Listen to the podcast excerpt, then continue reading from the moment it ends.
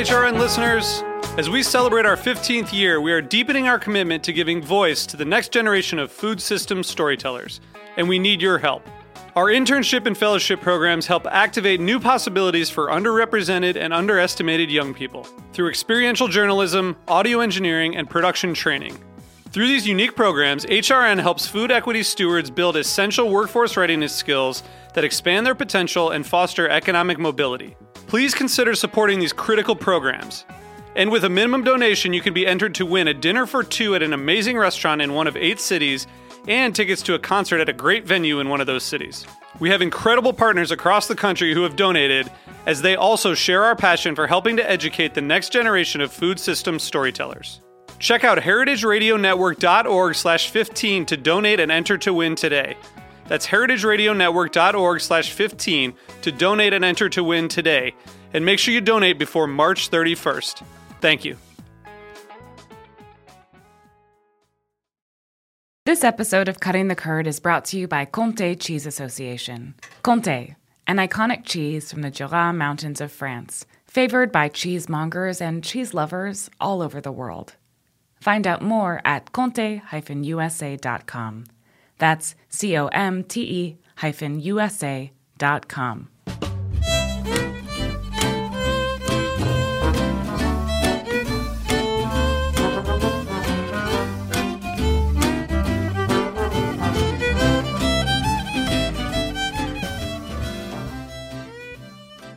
Hello and welcome to the first episode of Cutting the Curd for 2021. Hello, Cheese family. This is Jessica. I'm so happy to be back. So excited for a whole new slew of episodes on Cutting the Curd. And I'm really excited that my first guest for 2021 is Kyle Fiasconaro. Kyle is the founder and chef of a great company called Brewers Crackers. Kyle, welcome to Cutting the Curd. Hi, Jessica. Thanks for Hi. having me. So happy to have you here. Happy New Year. Me too. So, I wanted to have you on because I think you have a really unique company. And, you know, we are also talking about um, heading into a new year and new trends are always on people's minds. And can you tell us a little bit about what's behind the name of Brewers Crackers? Sure. Uh, Brewers Crackers is a cracker company that is focused on reducing food waste in the craft brewing industry.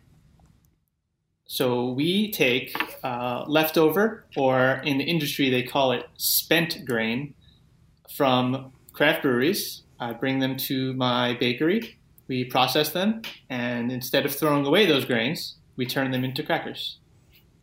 So now, this is a cheese podcast, and I have to say that your crackers have uh, they're just a really great pairing for cheese. The um, the crackers that you have currently um, out in stores and and that are getting a lot of attention are actually flatbreads, right? And yes. um, and I have been eating a lot of them.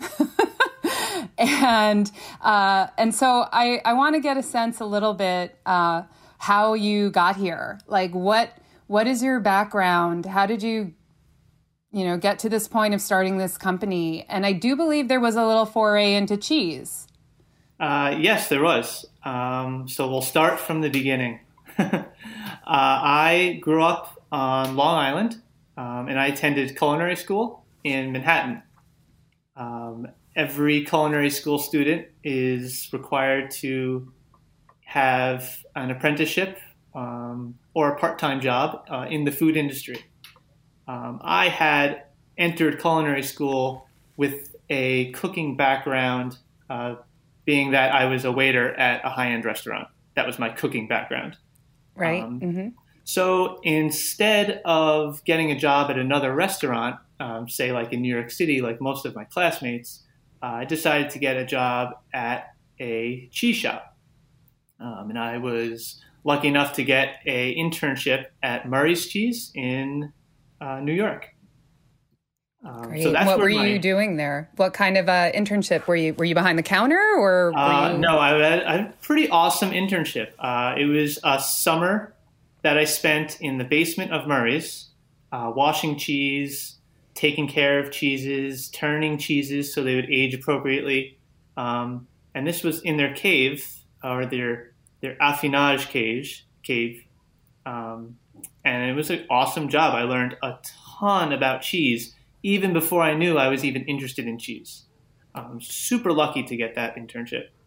Mm-hmm. Um, mm-hmm. So from there, that kind of sparked my interest in, you know, cheese and the fine dining industry. So I finished culinary school. Uh, I got a job at a farm to table restaurant um, in Westchester called Blue Hill at Stone yep. Barns. Um, so that's where I went to my restaurant boot camp. Um, uh, that was pretty great experience also.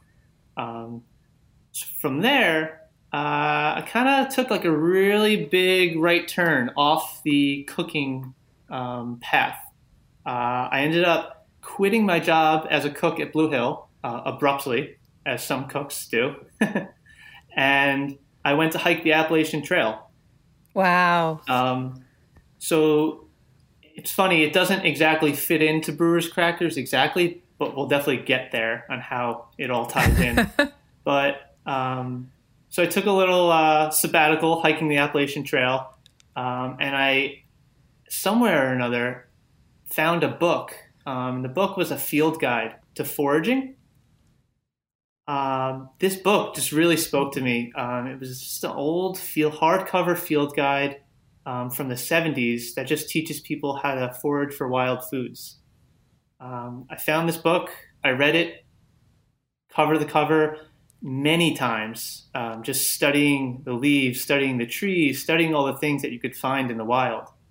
Um, and so this, that just ingrained in me between working at Blue Hill, um, learning about farm to table restaurants and how you never want to waste anything. It's, it's a sin to waste something or not to think outside the box of how you can use something. You know, that's really what we're taught at those restaurants um, at such a, a, young age in your cooking career to finding that field guide um, at like a, a hostel in Appalachia.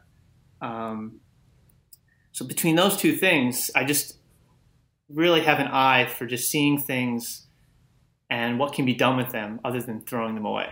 So that's really like the basis of Brewers Crackers is is finding something that someone doesn't see value in and turning into something that has an incredible value. So. I think before we go any further on the food, I have to ask: Were you a through hiker? Did you do the whole trail?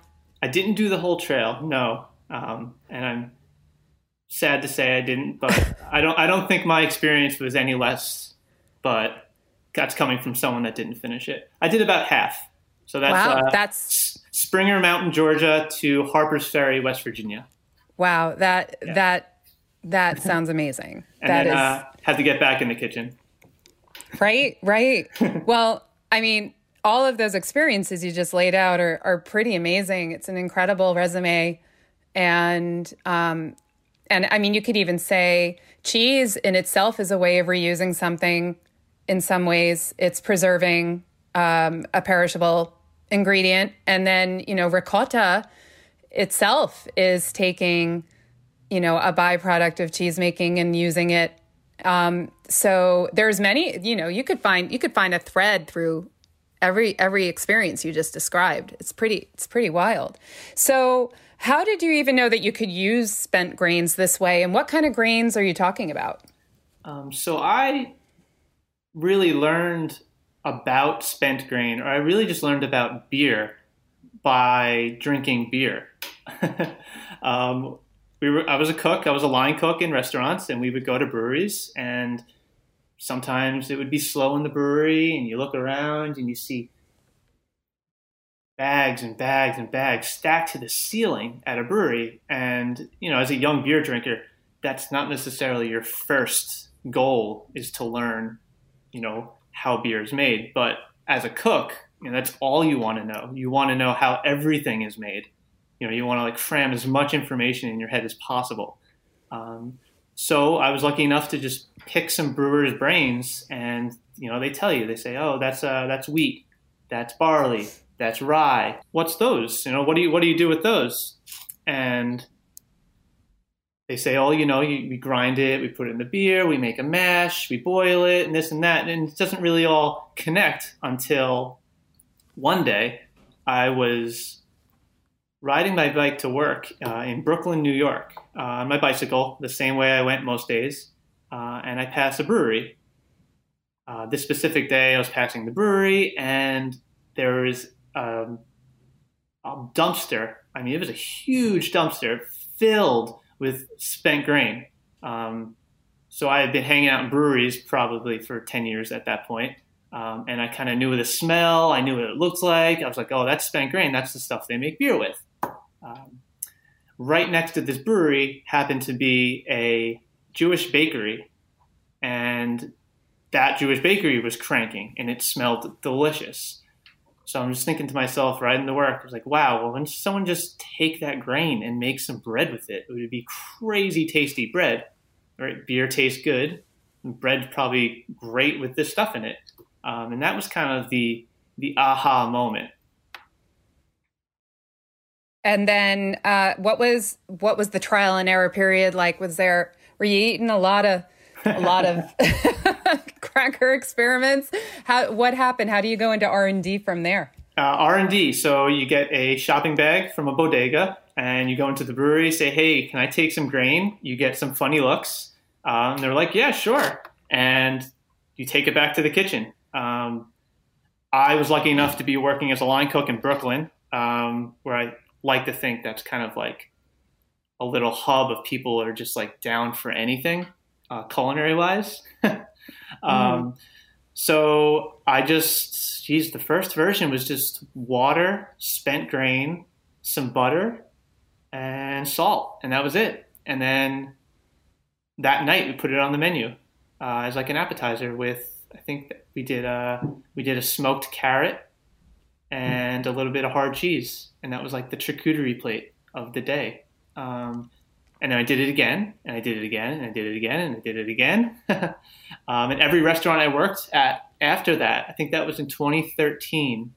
Every restaurant I worked at after that, I had always made a spent grain cracker with the local brewery's grain, uh, never thinking it would ever be a business uh, it was always just a cool talking point that the servers could convey to the guest. Um, and, you know, it was just, again, add value to a normal charcuterie plate or a regular cheese plate that we were serving. So, what was that moment like then when this did become a business? When when did you decide to make that leap? I moved to Boston uh, with my girlfriend in 2017. And instead of getting a job at a restaurant in Boston, I decided to get a job at her family's sandwich shop. Uh, they, the people, her cousins that own the sandwich shop, happen to be cooks themselves, uh, just another generation of cook. They're 10 years my senior they said, "Hey Kyle, uh, we know you're a cook. We know you like the, you know, you like to work all day or work all night. You know, like that hardcore line cook attitude. Right. But we can have you. You know, you wake up a little early and you could be home by three o'clock. And, you know, you don't have to work nights. You have off on the weekends." And I was Sounds sold. Nice. I was in, in, instantly sold. The, sec, the second they said you have off nights and you have the right. weekend off, I just, I was just, I started to count the hours I would have off um, and I was just addicted to just being able to get out of work and see daylight. right, right. Um, so that naturally gave me a lot of time to just experiment and do things and just um, just be in the kitchen with a, a, different state of mind. Not that that rushed. I have to get this done before dinner time state of mind, but this you know thinking way outside the box state of mind. Like, what am I going to do on my day off? What am I going to ferment? What creamery am I going to visit? What brewery am I going to go to? So, working at that deli gave me the opportunity to just explore a whole different avenue of food. Um, and being from New England, I don't know if the viewers know or not, there are a lot of cheesemakers up here. Mm-hmm. Um, there are a lot of people that make jellies, jams, fermented food, sauerkraut, tempeh. It's like a small food business hub. Um, so my wife's cousins said, "You know those crackers you make for everybody? I would make them a few times here and there at the deli. Uh, it wasn't on the menu or anything. It was just something I like to do." They said you should turn that into a business. I mean, you have off every single night. I was like, "Yeah," and they said, "Oh, you can use the kitchen after hours." I said, "Oh, that's cool. I won't have to pay for kitchen space. Like, that sounds good."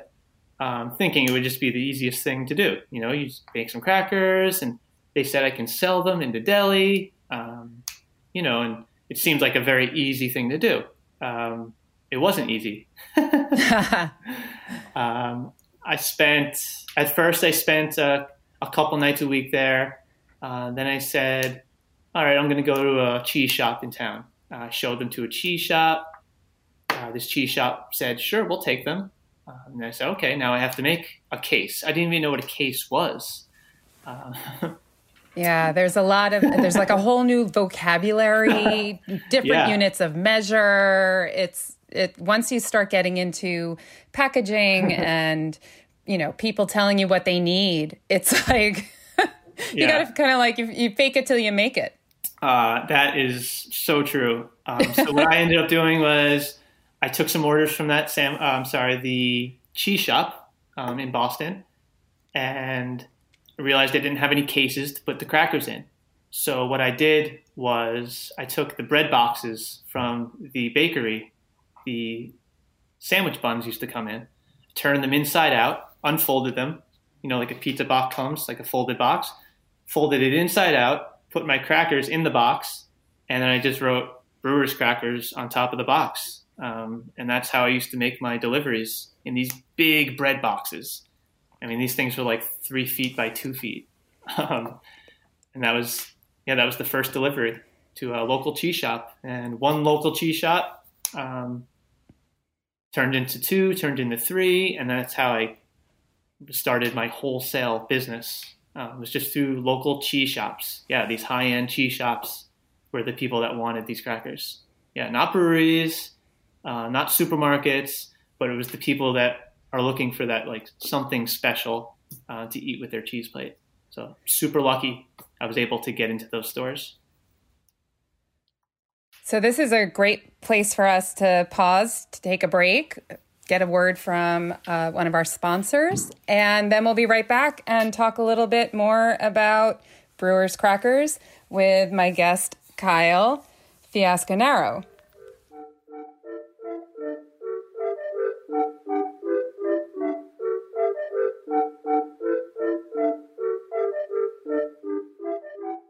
This episode of Cutting the Curd is brought to you by Comté Cheese Association.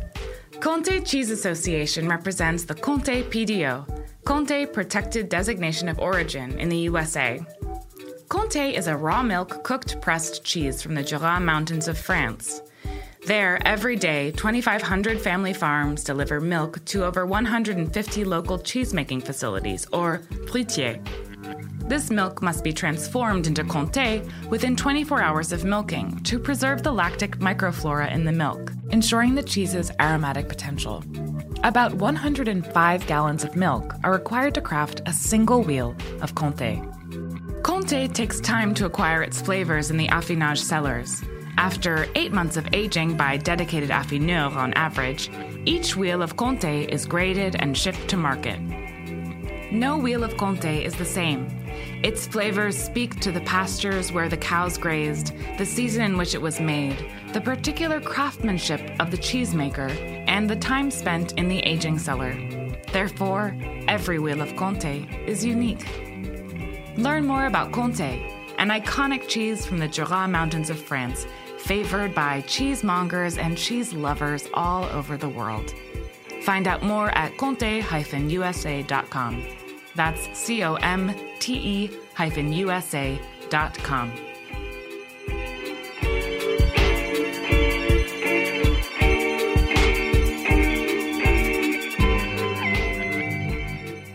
And we're back. We're talking with Kyle Fiasconaro from Brewers Crackers and a really fascinating journey uh, from being in culinary school to being the creator of Brewers Crackers, the chef, the owner.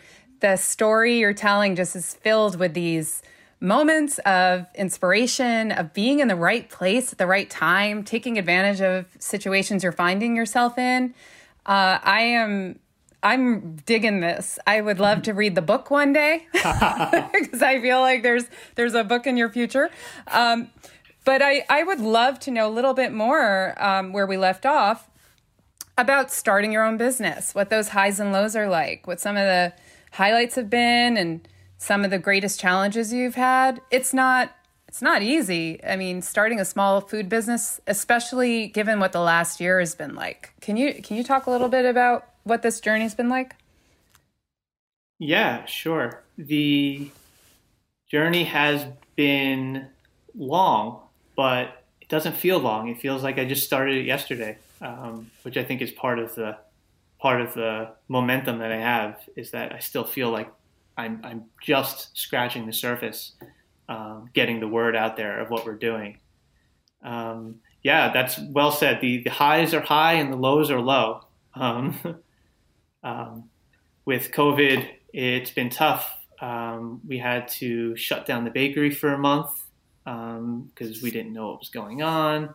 For a while, people weren't putting in orders, and we didn't know what supermarkets were going to do. Um, so we really ran a very, very, very tight inventory um, for March and April. Um, and then May came around, um, and it's just it seemed like everyone wanted crackers and consumer packaged goods.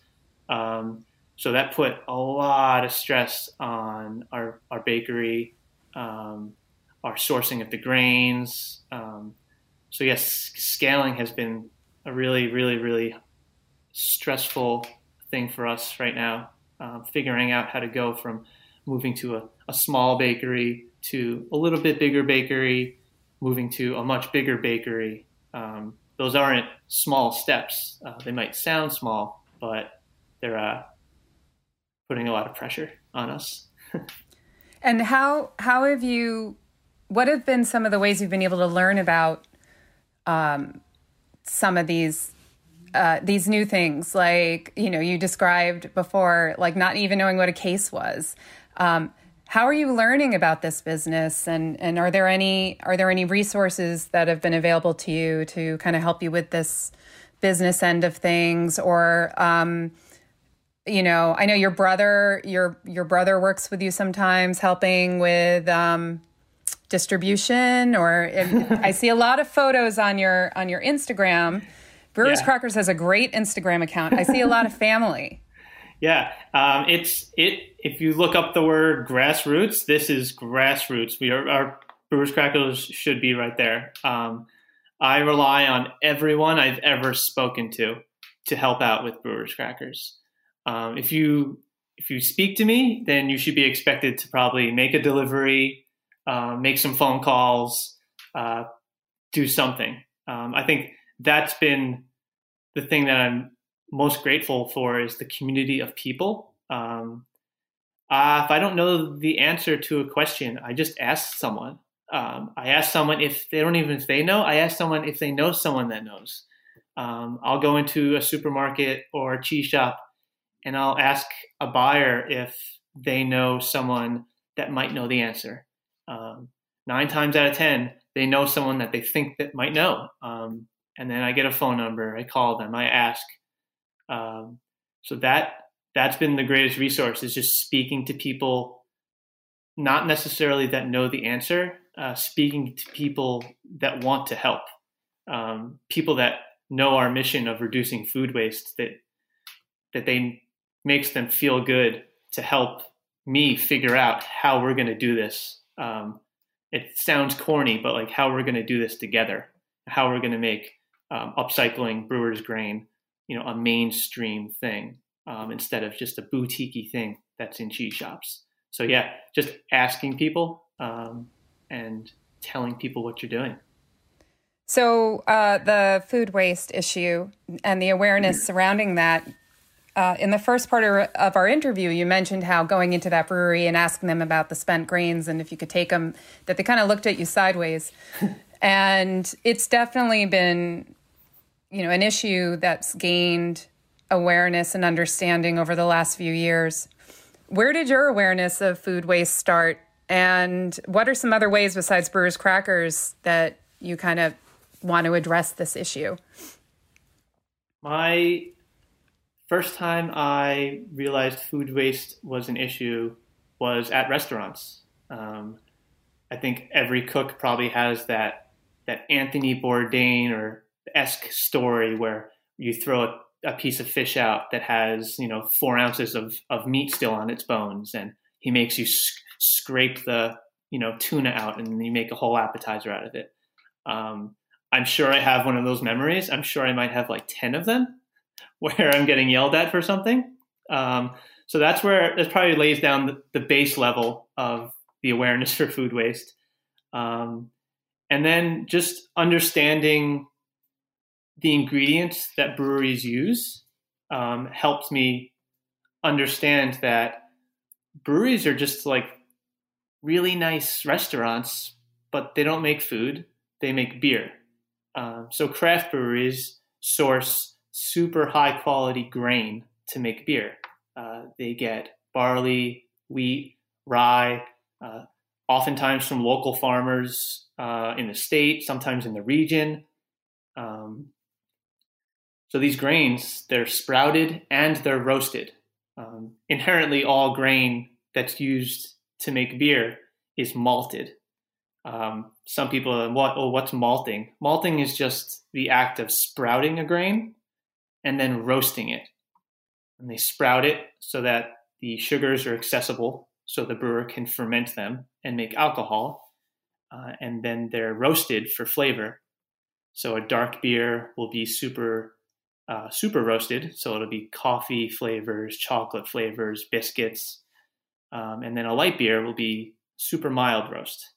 So that's that's what malting is. So in my head, that's like a fisherman going out with a string, putting it on a hook, putting it in the ocean, getting the fish, getting onto a boat, bringing it to a restaurant. That's the equivalent of what a brewery does. They source all these ingredients, they do all of this work, um, and then they just boil it for a few minutes and then they throw it away. So to me, that was almost like throwing food in the garbage. Um, and, and the second I saw that, I just saw so many people's hard work just being thrown away. Uh, not that it's not going to a delicious tasting beer at a craft brewery, but I saw, I mean, I saw the beer only being a part of its life. The, the grains is where really I saw um, the benefit. That's amazing. And and so when you use these um, these grains after they've been used for their original purpose, mm-hmm. Do you get different flavor profiles of crackers? Absolutely, yeah. In when I started Brewers Crackers, I I thought I was gonna do the coolest things in the world. I thought I was gonna take porter grain and I was gonna make graham crackers and I'm gonna take uh, amber ale grain, and I'm going to make a cool spicy cracker. Um, you can do all those things. Those flavors definitely come through in my crackers now. Um, I think right now we've we've gotten it to a point where we get the same grain that comes from the same beer every single time, just so mm-hmm. that we mm-hmm. can really narrow in on the flavor um, and consistency of the product. But if you eat a brewer's cracker, there's no doubt you taste um, that roasted grain flavor. Um, you can you could even it's funny you can open up a package and you you could just smell you could smell like a brewery um, that roasted flavor. Um, so yes, for sure. So that takes me to pairings what do you eat brewers crackers with? And you need to include your favorite cheese pairings in there. Okay. Um, I with brewers crackers, they're pretty upfront. They're not. They are in your face, especially our everything flavor. Um, it is not for someone that doesn't like flavor. So let's just say you're eating an everything flatbread. I like to go with a little more intense alpine style cheeses. Um, so let's see, from Vermont or Massachusetts, I like. Can I name the cheese? Yeah, you can. In fact, I know you and I recently shared our um, affection for Landaff. Oh yes, that's a perfect example. Yeah, there you uh, go. Landaff from Jasper Hill, even the the Alpha Tolman from mm-hmm. from Jasper Hill. I like uh, the Tarentaise from Springbrook Farm. Mm-hmm. Uh, yes. The Parish Hill makes a uh, Alpine style. The Reverie. That's it. That's that's definitely has some some some oomph to pair with the crackers. Um, so yeah, anything like an Alpine style, like a Beaufort, things like that. Even a Comté, um, even some heartier cheddars. Just something that's gonna like bite through the crackers. Um, I'm not afraid of flavor. and and what about non non cheese pairings? Yes, uh, my favorite. Oh, I was going to say my favorite pairing for someone that doesn't know what all those cheeses are is just whipped cream cheese. It's like, yeah, it's like a huge winner. Um, it's kind of like an everything bagel with cream cheese, and it's just so easy to eat. and then, and what about beer pairings? Uh, beer pairings, uh, usually just anything, whatever beer makes you happy. Um, I wouldn't, I don't go out of my way to like pair my crackers with like food or drink. Um, if you have a drink, you're probably happier already. So that's cool with me. yeah. Yes. Joy. That's, yeah. there's joy in this. And then, uh, so mm-hmm. if it's, if it's not a cheese, I would just, uh, most of the times I'll crumble up crackers on top of like a salad or tuna fish or something. Yeah. Right. Right. That's like, you know, I, I put potato chips in my chicken salad and tuna salad sandwiches. Yep. Got to have that crunch. Yep. so, uh, so, what are you looking forward to in 2021? 2021. We are looking forward to, let's see, we are getting ready. I guess the cat's out of the bag, but we are getting ready to make brewers chips. Um, so chips, crackers, they're all kind of related. They're all crunchy. They're all delicious. Um, so we're going to make a pita style chip, and it's going to be a lot like our crackers, but you know it's going to be in a regular chip bag.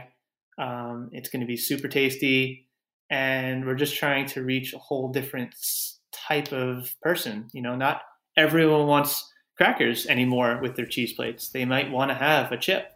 You know, you might want to take. definitely seen that the last, you know, over the last 12 months, especially during quarantine, mm-hmm. people got really creative. you didn't see the sliced baguette. I mean, all those pictures of all those crazy cheese and charcuterie boards, there was a lot of creativity going on. Yeah, people eat like Cheetos with cheese plates now. So yep. we think that uh, I don't maybe it's a trend. I don't think it's. A, I don't think things being crunchy and delicious with cheese is going to be a trend. I just think that uh, people are going to like to enjoy our our chips also. Um, just a different person. Things are changing. Um, not everyone goes to that cheese shop or the cheese department, you know, of the supermarket or something, you know.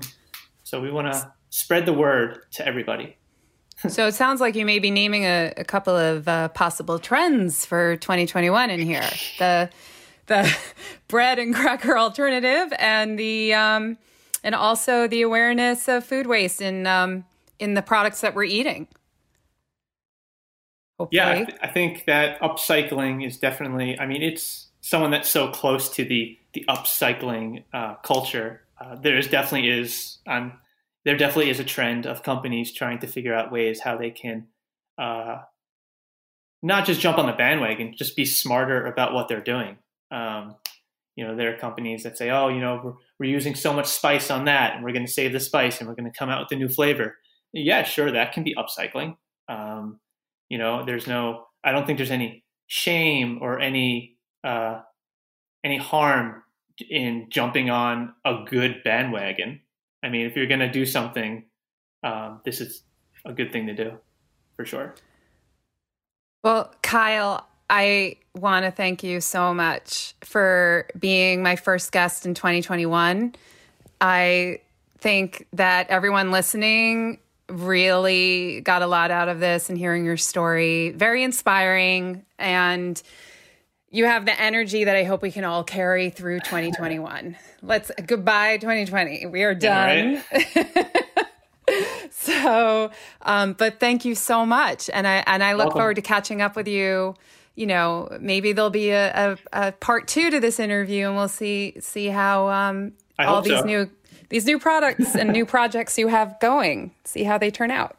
Yeah, yeah. Hopefully, just not just more products for more products, but just more products to use more um, food waste. That's the goal. Yeah. Yep. It's a great goal to have. All right. And thank you, everyone, for listening to Cutting the Curd. And I'll catch you next time.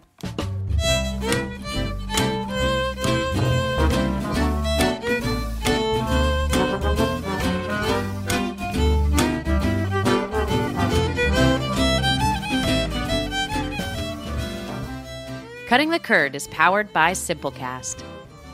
Thanks for listening to Heritage Radio Network, food radio supported by you. For our freshest content, subscribe to our newsletter. Enter your email at the bottom of our website, heritageradionetwork.org. Connect with us on Instagram and Twitter at heritage underscore radio. You can also find us at facebook.com slash heritage radio network. Heritage Radio Network is a nonprofit organization driving conversations to make the world a better, fairer, more delicious place. And we couldn't do it without support from listeners like you. Want to be a part of the food world's most innovative community? Subscribe to the shows you like, tell your friends, and please join the HRN family by becoming a member. Just click on the beating heart at the top right of our homepage. Thanks for listening.